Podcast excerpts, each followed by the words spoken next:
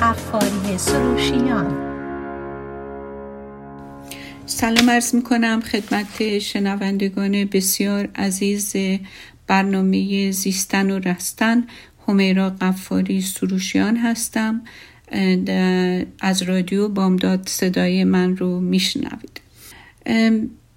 من قبلا راجع به بهداشت روانی صحبت کردم و این بهداشت روانی تاثیرش در زندگی اجتماعی شخصی و کاری ما تمام اثراتش خیلی روشن و واضح خودش رو نشون میده. اون احساس رضایت آدم از زندگی و اون بهبود روانی که داره باعث میشه که ما عمل کردمون در هر محیطی که قرار بگیریم درست و منطبق با استانداردهایی هست که اون کانتکس یا اون محیط ایجاب می‌کنه. حالا اگر ما در مسند کاری هستیم این بهداشت روانی واقعا باعث میشه که در کارمون پیشرفت خوبی داشته باشیم با کسانی که کار می‌کنیم یک ممارست همکاری دوستی و رفاقتی به وجود بیاریم. محیطمون رو محیط مثبتتری بکنیم. کنترل کافی و لازم داشته باشیم که استرس هامون رو مدیریت کنیم و خود عدم توانایی در مدیریت استرس خودش به خودی خود باعث افسردگی میشه باعث خشم میشه باعث ضعف سیستم بدن میشه و همینطور باعث بدخلقی و بعد هم متعاقبش جوابهایی که از محیط می‌گیریم می‌تونه به این بیشتر دامن بزنه. چون که در واقع هر رفتاری که ما از خودمون در محیط بروز میدیم چه این محیط خانوادگی باشه چه محیط کاری باشه خیلی شبیه به همون رفتار خودمون از محیط به ما برمیگرده. یه عمل و یه عکس عمل در واقع. اگر که ما بین وقتی که دچار عدم بهداشت روانی باشیم شاید نتونیم بین کارمون و زندگیمون یک تعادلی به وجود بیاریم و این تعارض شدید بین کار و زندگی با همراه با تحمل استرس زیاد و بعدش هم متعاقبش باعث درماندگی افسردگی, افسردگی و کاهش رضایتمندی در همه ابعاد زندگیمون میشه. حالا اگر که ما در مسند یک کارهایی هستیم که افرادی زیر دست ما کار می‌کنن. خب ما خیلی عامل مهمی می‌تونیم باشیم برای کمک کردن به اینکه محیط کاری رو برای خودمون و دیگران سالم نگه داریم و چگونگیش هم البته برمیگرده به اون افرادی که این سازمان رو مدیریت می‌کنن که اگر شما جز اون مدیران هستین باید بدونین که وقتی که شما اضافه کار و ساعت اضافه کاری زیادی میدین احتمال اینکه کسی برای این مسئله از زندگیش بزنه تا اینکه پول بیشتری بگیره خب قاعدتا خیلی وجود داره. اگر که یک شرایطی فراهم کردین که کسی که کار می‌کنه براتون احساس کنه که اگر یک روز به دلیل بیماری خودش یا بیماری عزیزانش سر کار نیاد حتما یک عکس منفی از محیط کار دریافت می‌کنه و حتی شغلش و کارش و اون موقعیتش مورد تهدید قرار می‌گیره. خب احتمالا و احیانا این کاری که می‌کنه و کاری که شما در محیط از این کارمند انتظار دارین در تضاد با نیازهایی که این فرد برای زندگی در تعادل داره. خب پس ما به عنوان خودمون به عنوان یک کسی که کارگر یا کارمنده و باز هم خودمون به عنوان کسایی که در مسند کار هستن در واقع این محیط ها رو ناشیانه و بدون تکیه بر واقعیات و نیازهای انسانی به وجود میاریم. بعد خود این محیط های موزلی میشه که تلنگر می‌زنه. و یک مسائلی رو در ما به وجود میاره که هم شخص صدمه می‌خوره هم محیطی که داره توش کار می‌کنه. توصیه هایی که میشه اینه که به کارمنداتون اجازه ندین که کار رو خونه ببرن. یه وقتهای خاصی به این کار کردن باید اختصاص داده بشه و اون کسایی هم که کار می‌کنن اگر که محیط رقابتی فراهم نکنین براشون با خیال راحتتری می‌تونن در اون طول ساعت کاری به کارشون بپردازن و به انجام برسونن و مجبور نباشن با اضافه کاری این رقابت رو در واقع مسابقه که کی بهتر از دیگری کار رو انجام میده مواجه و دچار مشکل در زندگی بشن. وقتی هم که شما به یک سازمانی نگاه می‌کنید اگر از دید واقع بینانه نگاه کنید باید این رو یک بدنی بدونین که اعضای مختلفی که در این بدن هستن هر کدوم یک کارمند یک کارگر از کارهای مهم تا کارهای جزئی. و اینو متوجه باشین که وقتی که حتی یه کارگری که کار محدود و کار در واقع خیلی برجسته نداره همون هم اگر از این سازمان در واقع تاثیر بدی بگیره و نتونه بازده خوبی رو انجام بده بقیه اعضا هم تا حدی کارشون دچار وقفه میشه. و وقتی که توجه بکنیم به این موضوع که این سازمانی که دارین اعضای بدنتونه کسایی که توش کار می‌کنن و صدمه خوردن حتی به کوچکترین قسمت این بدن این ارگان باعث به تدریج نشت پیدا کردن مشکلات به سایر اندام های بدن میشه و بالاخره فرو میپاشه. در, در هر حال کسایی که از هوش احساسی بالایی برخوردار هستن شاید بهتر بتونن از چنین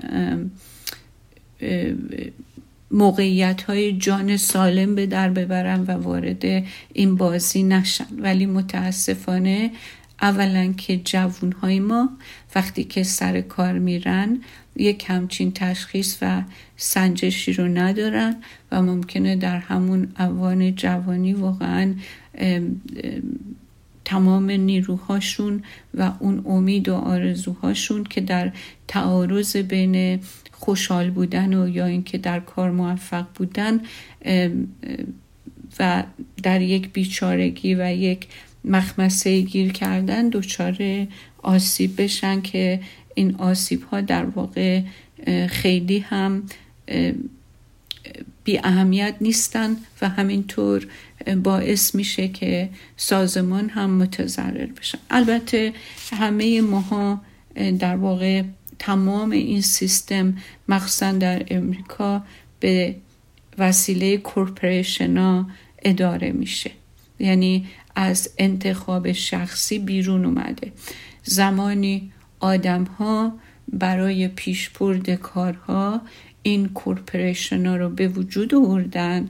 حالا این corporation ها اصلا افسار و کنترل رو از دست آدم بیرون آورده و تمام اون doctrine و تمام اون principle ایی رو که می‌خوان در واقع به من و شما تحمیل می‌کنن و ما هم خواسته یا ناخواسته و آگاه یا ناآگاه مجبوریم با این جریان راه و بپیماییم. اگر که مراقب و مواظب سلامت روانیمون نباشیم. من گفتم که این مقدمه رو در واقع در اختیارتون بذارم که چقدر مسئله تعادل تو زندگی مهمه. همه چی فقط تفریح نیست همه چی فقط کار نیست همه چی پول نیست همه چی خوبه ولی در تعادلش خوبه. وقتی که از تعادل بیرون اومد مطمئنا دیر یا زود صدمات و آثارش متوجه زندگی ما میشه ولی شاید ما انقدر آگاه نباشیم که این حال و روز خرابی که داریم در واقع از چی و از کجا ناشی میشه. به هر حال من الان می‌خوام این صحبت رو همینجا قطع بکنم و برم به مطلبی که خیلی مورد سواله و اون هم مسئله افسردگی در جوونا و نوجوانا خب این مقدمه در واقع یک لنزی یا یک دیدی به ما در اختیار ما می‌ذاره که ببینیم و نگاه کنیم ببینیم که چی میشه و کجا این بچه های ما دچار صدمه میشن در حالی که ما هممون بدون تردید بهترین رو برای فرزندانمون می‌خوایم و هرگز و هرگز تصور یا اینکه ایده این رو نداریم که خدای نکرده خودمون به هیچ دلیلی به بچه هامون صدمه بزنیم که این البته یه چیز غیر قابل درکی نیست. مطمئنم هر کسی که شنونده این برنامه است آخرین چیزی که در تصورش میگنجه اینه که خدای نکرده به بچهش صدمه ای وارد کنه مخصوصا با رفتارهای خودش. ببینین مسئله افسردگی و خشم در بچه ها خیلی خیلی میزانش بالاتر رفته.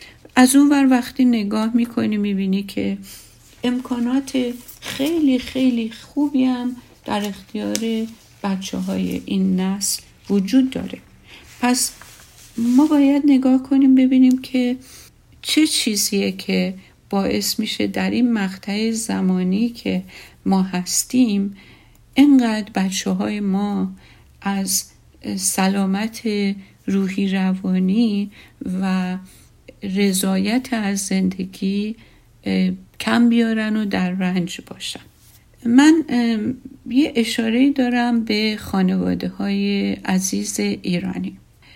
ببینید تمام این سالهایی که من با خانواده ها کار کردم متوجه یه موضوعی شدم و این موضوع در واقع برای من خیلی شفاف و شفافتر شده. هر چی تجربهم بالاتر رفته و هر چی با مشکلات و درگیری های خانواده های مهاجر روبرو شدم. یکی از اون درگیری هایی که ما داریم در نتیجه مهاجرت اینه که اولا معمولا از خانواده های میایم که توان مالی و سطح زندگی در حد متوسطی بوده و شاید هم بالاتر.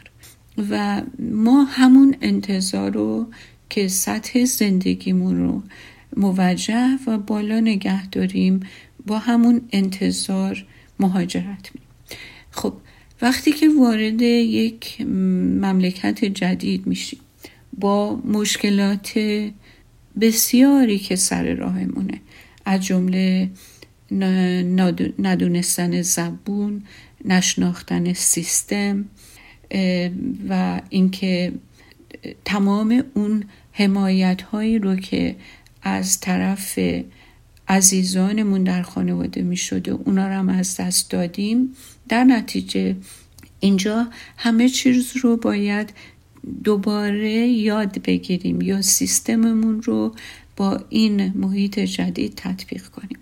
ولی چون آدم های جاه طلبی هستیم و می‌خوایم سطح زندگیمون رو همونی که بوده نگه داریم فشار خیلی زیادی به میاد و over function می‌کنیم. یعنی ما فکر می‌کنیم اگه کسی پنج ساعت کار می‌کنه ما باید ده ساعت کار کنیم. اگه کسی ده ساعت کار می‌کنه یعنی mainstream آدمای دیگه آدمایی که تو محیطن. ما باید 15 ساعت کار کنیم تا بتونیم سطح زندگیمون رو به اون سطح موجهی که داشتیم برسونیم و اگر این کار رو نکنیم به دلیل نگاهمون و باورمون و کالشرمون فکر می‌کنیم ما شکست خوردیم یا این تغییر و تحول و این حرکتی که برای مهاجرت کردیم در واقع اون نتیجه رو که منتظرش بودیم و حاصل نمی‌کنه خب این, این باعث چی میشه؟ باعث میشه که خب ما همینجور که گفتم زیاده روی کنیم در همه چی. و مثلا برای کار ساعت های زیادی بذاریم خودمون رو متحمل قرض و قله بکنیم. که بتونیم مبلمان یا محل زندگی موجه و شیکی داشته باشیم که اگر با بقیه هموطنامون میریم حداقل از ظاهر به نظر نیاد چیزی از اونا کم داریم. اینا همه فشارهاییه که ما رو خودمون میاریم و همین فشارها مستقیما و طبعا روی بچه های ما اعمال میشه. اولا که توقع خیلی زیادی از بچه هامون داریم و این توقعی رو که داریم در حد و مرز متعادل و قانع کننده نیست و اونها رو هم وادار می‌کنیم که چیکار کنن؟ over function کنن. اصلا نگاه نمی کنیم که توی این مملکت میلیون ها شغل هست که ما از بیشتر اینا هیچ اطلاعی نداریم. به عنوان پدر مادری که از ایران اومدیم. هیچ اطلاعی نداریم. و هیچ علاقه هم به توجه کردن به استعدادهای بچه هامونم نداریم. چون ما موفقیت در زندگی برای بچه هامونو منوط بر این می‌دونیم که اینا یا وکیل شن یا دکتر شن یا مهندس شن. و من کمتر پدر مادری دیدم که به بچهش میدون بده که این مثلا بره یک نوآفرینی کنه یا از اون کانونشنال یا این راه فقط برو مدرسه و مدرک بگیر و بعد برو یه کار خوب پیدا کن مثلا شروع کنه از اون ویژگی هاش خلاقیتش تمرکزش و وقتش استفاده کنه و یک چیز تازه و نوعی بیافرینه. خیلی از بچه هم که وقتی به پدر مادر رو رجوع می‌کنن و همچین درس درخواستی دارن زود با جر و بحث پدر مادر مواجه میشن و خیلی شنیدم که میگن او فکر نکن همه میشن اون کسی که فیسبوک رو درست کرد فکر نکن. همه میشن اون آدمی که نمی‌دونم کارخونه دار شد بدون اینکه کار کنه. فکر نکن همه میشن اون فوتبالیسته. فکر نکن همه میشن اون بسکتبالیسته. و همین با همین حرفای معنوس معیوس کننده در واقع دل سرد می‌کنن بچه ها رو و اونها رو سوق میدن به طرف رشته یا رشته هایی که اصلا هیچ سنخیتی با علاقه درون و وجودشون و با تیپ کرکترشون نداره و در نتیجه بعد از اینکه این بچه ها حتی مدارک بالا در رقابت های زیاد وقتی شرکت می‌کنن هنوز هم نه از خودشون نه زندگیشون نه زندگی کاریشون رضایت دارن و فکر می‌کنن که لباسی رو به تن کردن که قالب تنشون نیست. ولی مجبورن به خاطر مسائل اجتماعی مسائل مالی توقع پدر مادر با همین لباس تا آخر عمر زندگی کن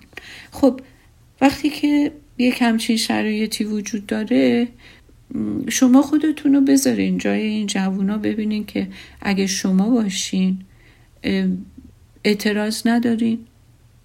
خشمگین نیستین. افسرده نمیشین. معترض نیستین.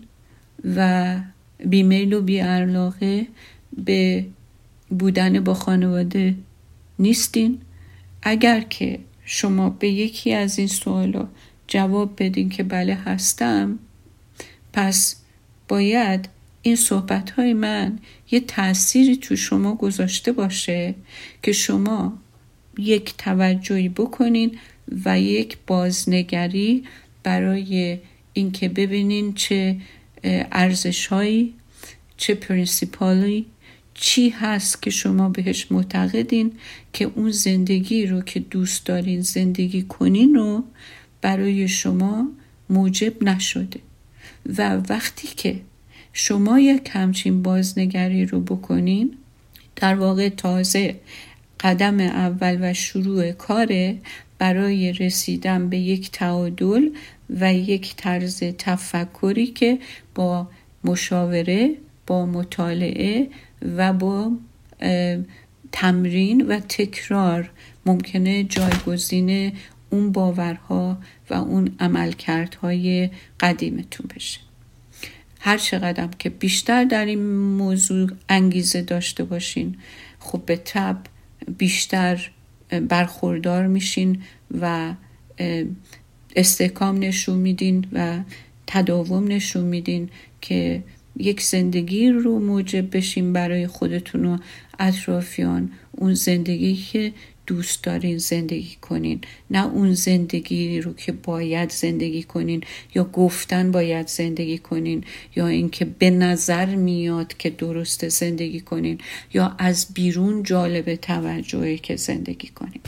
خب حالا اگر اجازه بدین من میرم و برمیگردم به بقیه صحبتم. ادامه میدم. با من باشین.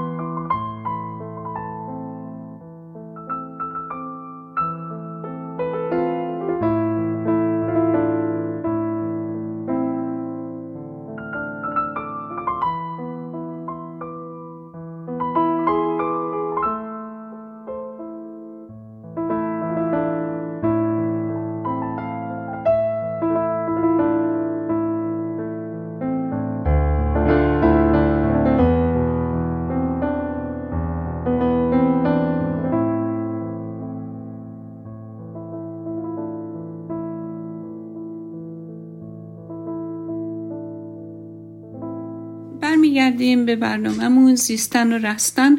همیرا قفاری سروشیان هستم در خدمتتون از و صدای من از رادیو بامداد میشنوید. داشتم در قسمت اول برنامه به عرض میرسوندم که بعد از سالها کار کردن با پدر مادرای عزیز ایرونی چیزهایی که متوجه شدم یه چکیده از تجربه های کاری و روابط نزدیکی که با هموطنای عزیزم داشتم. که البته من خودم هم جز همین کالچر هستم از این طرز تفکر خیلی مبرا نیستم. ولی شاید به دلیل اینکه رشته تحصیلی من بود یه کمی با اطلاعات بیشتری در مورد بچه های خودم عمل می کردم این عوارض و علائم افسردگی که توی جوون ها وجود داره و در کودکان اگر که خانواده های عزیز پدر مادر را رفتارهای بچهشون رو شناسایی بکنن و اگر که بتونن این علائم رو درشون تشخیص بدن و به موقع دخالت کنن و درمانی صورت بگیره همه اینها قابل در واقع تغییر و قابل اصلاحه حالا من تصمیم گرفتم که توی این برنامه بعد از اون مقدمه خیلی طولانی راجع به این علائم افسردگی یه نشونه هایی رو براتون بر, بر بشمرم که کمکتون بکنه که تشخیص درست و عمل به جا انجام بدین. اگر که خدای نکرده مواجه با این علائم شدید. اگر بچه شما خلق تحریک پذیر و حساسی داره و به راحتی از کوره در میره و عصبانی میشه یا اینکه بیش از اندازه گریه می‌کنه این رو به حساب چیزی غیر از این مسئله که خب این عادتش اینجوریه هرچی رو می‌خواد با گریه می‌گیره. به حساب این چیزا نگذارین. یه کمی توجه کنین. البته این فقط و تنها علامت افسردگی نیست. حالا علامت دیگه اینه که مثلا گوشگیر بشه. اجتناب کنه از اینکه با دوستاش رفت آمد کنه یا تماس بگیره یا اینکه اصلا دوست نداشته باشه هیچ برنامه ای رو شرکت کنه که خانواده تهیه می‌بینن مثلا می‌خوان پیکنیکی برن یا اینکه برای دیدنی برن یا کنسرتی برن هیچ ابراز تمایل برای اینکه با خانواده همراهی کنه نداشته باشن. اگر که ابراز کردن به شما که احساس بدی دارن یا احساس گناهی دارن یا اینکه دیدین که خیلی زیادی از خودش بد میگه از خودش انتقاد می‌کنه از خودش سرزنش می‌کنه خودشو. یا اینکه ابراز تنفر می‌کنه از خودش. مثلا همین که میگه I hate myself شما همینطوری خیلی آسون از این موضوع نگذرین. یه کمی هوشیار باشین ببینین که موضوع دیگه هم هست یا فقط این در لحظه دچار یک همچین حال و احساسی شده. اگر که نگاه کردیم و دیدین که بیشتر مواقع غمگین احساس درموندگی می‌کنه فکر می‌کنه که نمی‌تونه کاری رو از پیش ببره اونم دقت و توجه کنین. وقتی که باهاش صحبت می‌کنین اگه دیدین که امیدی به آینده نشون نمیده یا از رویاهای خودش یا افکار خودش که یک درباره آینده هست صحبت نمی‌کنه. یا اینکه خدای نکرده اگر دیدین که ابراز می‌کنه که مثلا دوست داره بمیره یک همچین مسائلی رو دقت و توجه بکنین. اگر شما دیدین که در تمرکز کردن برای انجام کاری اشکال داره و قادر نیست تمرکز کنه.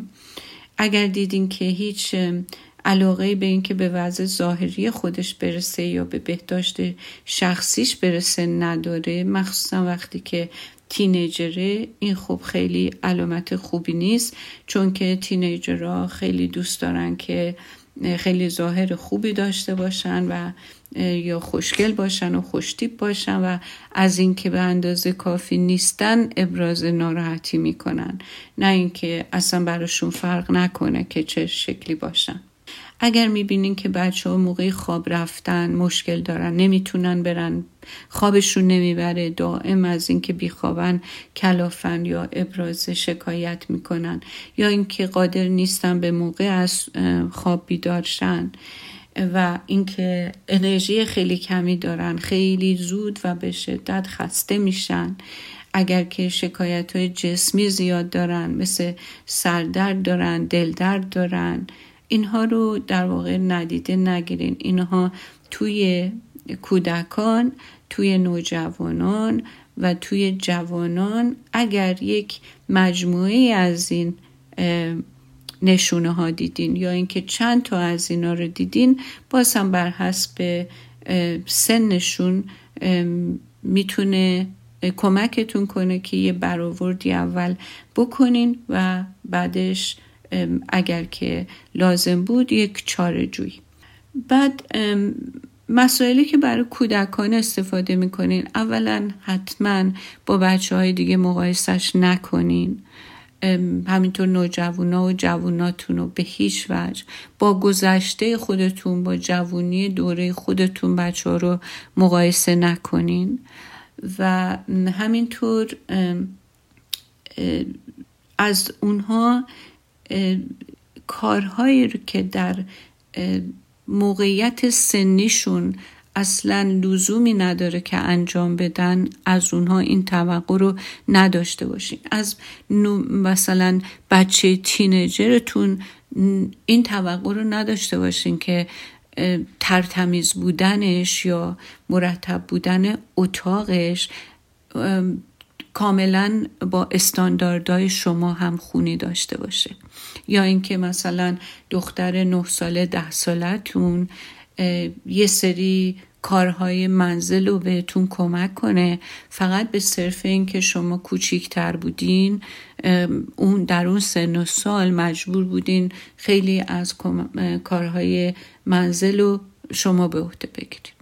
اینها درخواست و توقعات واقع بینانه نیست. به اون مراحل رشد و نمو و هر بچه که نگاه بکنین می‌بینین که در اون مقطع یک سری مهارت ها رو باید کسب بکنه که فقط شما در کنارش هستین که اون مهارت ها رو با تشویق و فراهم کردن موقعیت مناسب در این شکوفا کنین چون همه این مهارت ها به قوه باهاشون هست. اینا رو اینا به کار بگیرن و خوب خودشون بشن.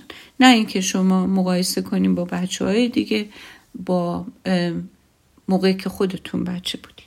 حالا عوارض افسردگی من علائم افسردگی رو براتون برشمردم. حالا عوارض افسردگی رو می‌خوام بهتون بگم. اشکال تو دوستیابی. اشکال در به وجود آوردن رابطه با دیگران در بیرون خونه و همینطور خونه. اشکال سر این پیش میاد که دوستها رو از دست میدن و اعتماد به نفسشون از دست میدن و عدم قابلیت برای تصمیم گیری پیدا می‌کنن. یعنی تصمیمی نمی‌تونن بگیرن. اشکال پیش میاد در بیدار شدن در مواجهه با مسئولیت های روزانه در درس خوندن و در نتیجه یکی از عوارض افسردگی افت تحصیلی بعد از این اختلالات تغذیه‌ای ممکنه پیش بیاد یا خیلی پرخوری کنن برای جبران کمبودها و یا خیلی رژیم های افراطی بگیرن.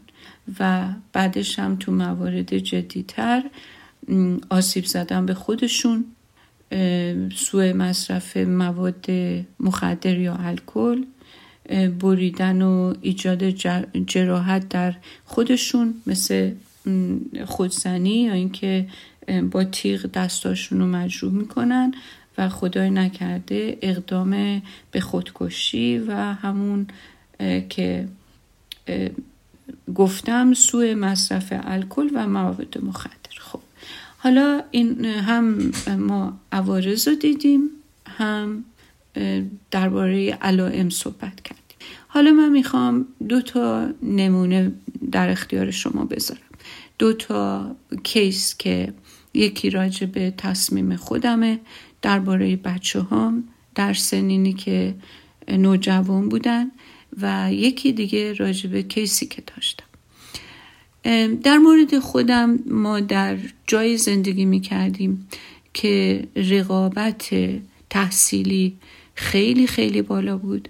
بچه های من هنوز در مقطع ابتدایی بودن ولی من به دلیل تحصیلم و کارم در جاهایی کار می کردم که با نوجوانا و جوونا ارتباط مستقیم داشتم و با مدارس هم کاملا در ارتباط بودم.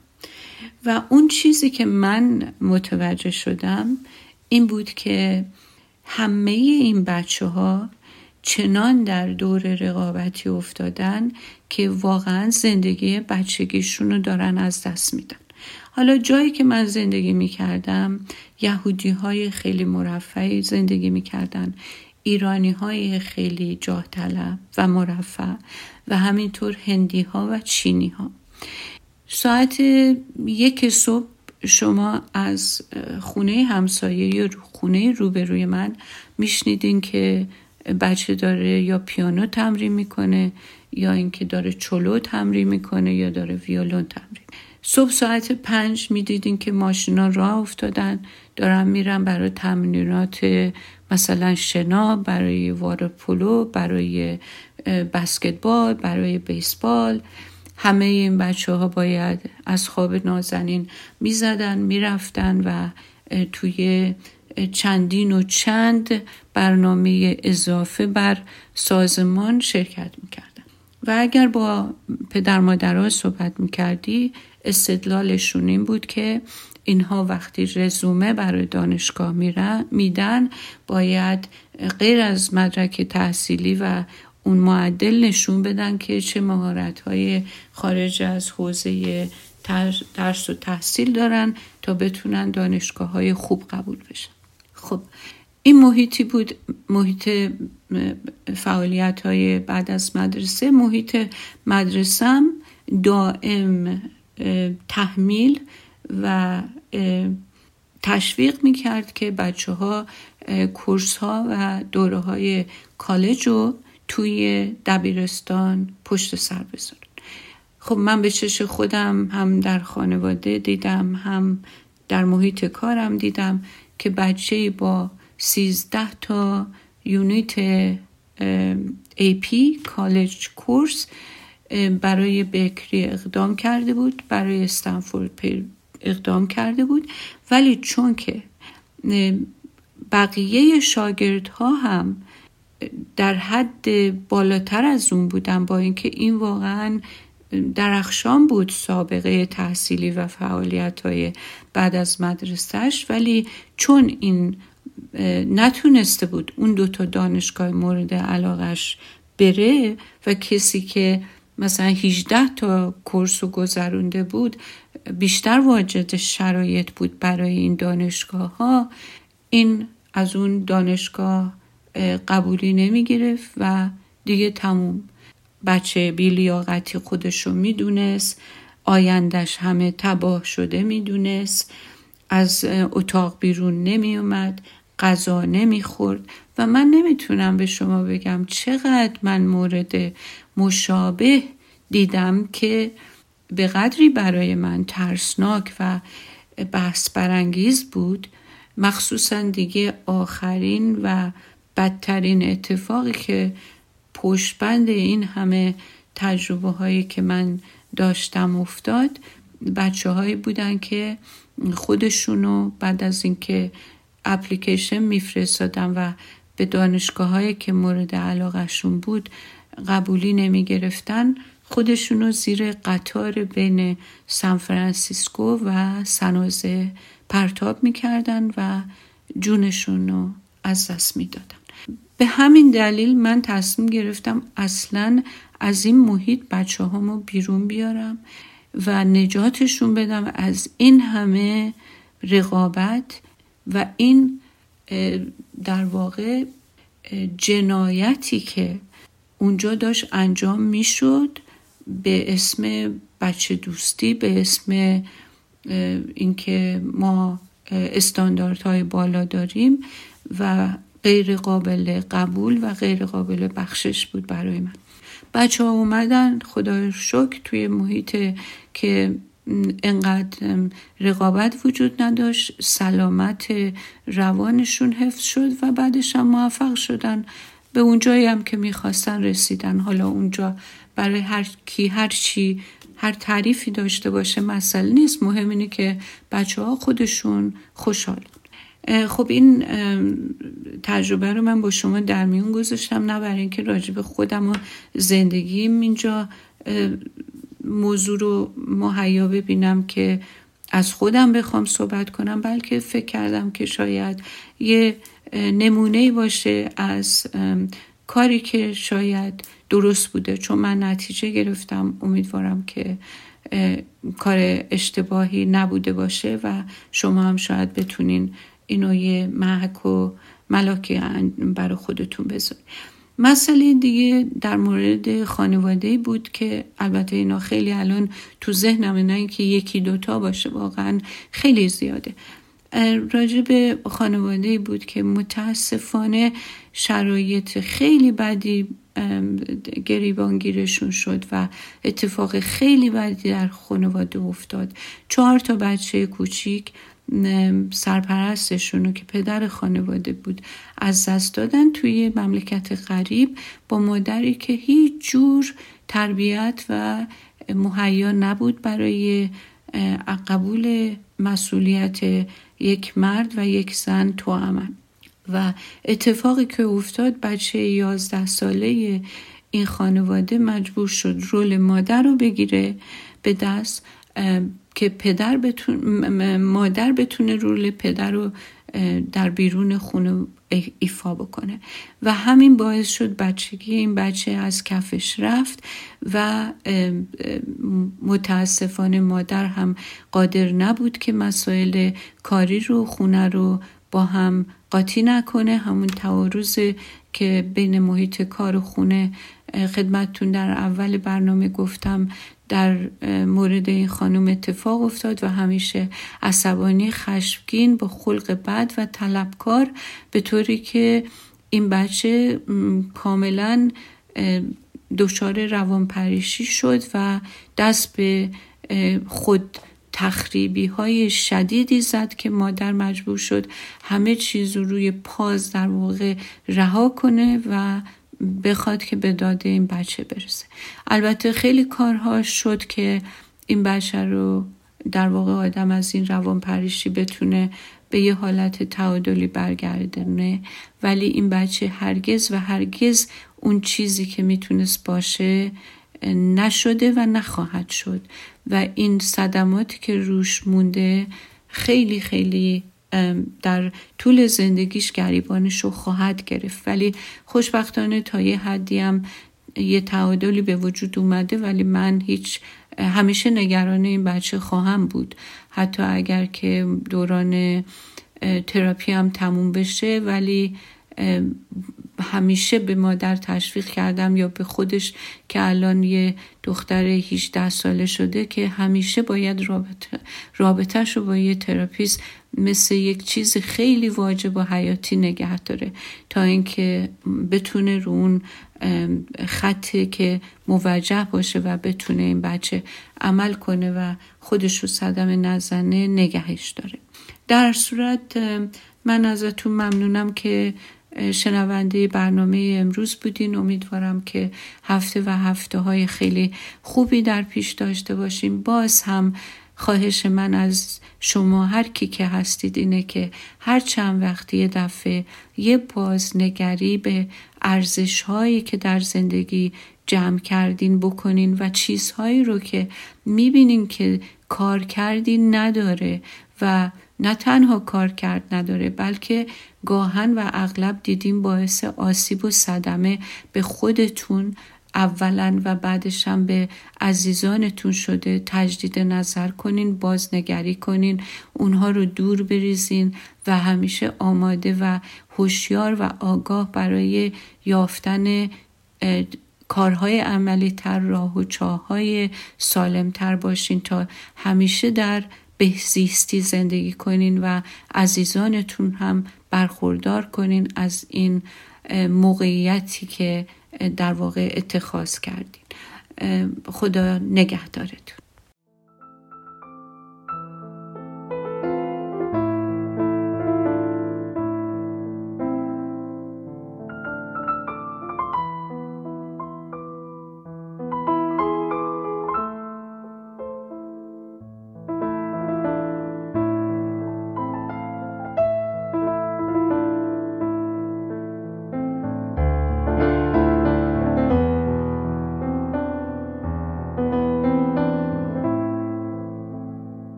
رادیو بامداد صدای ما و شما با زبانی آشنا.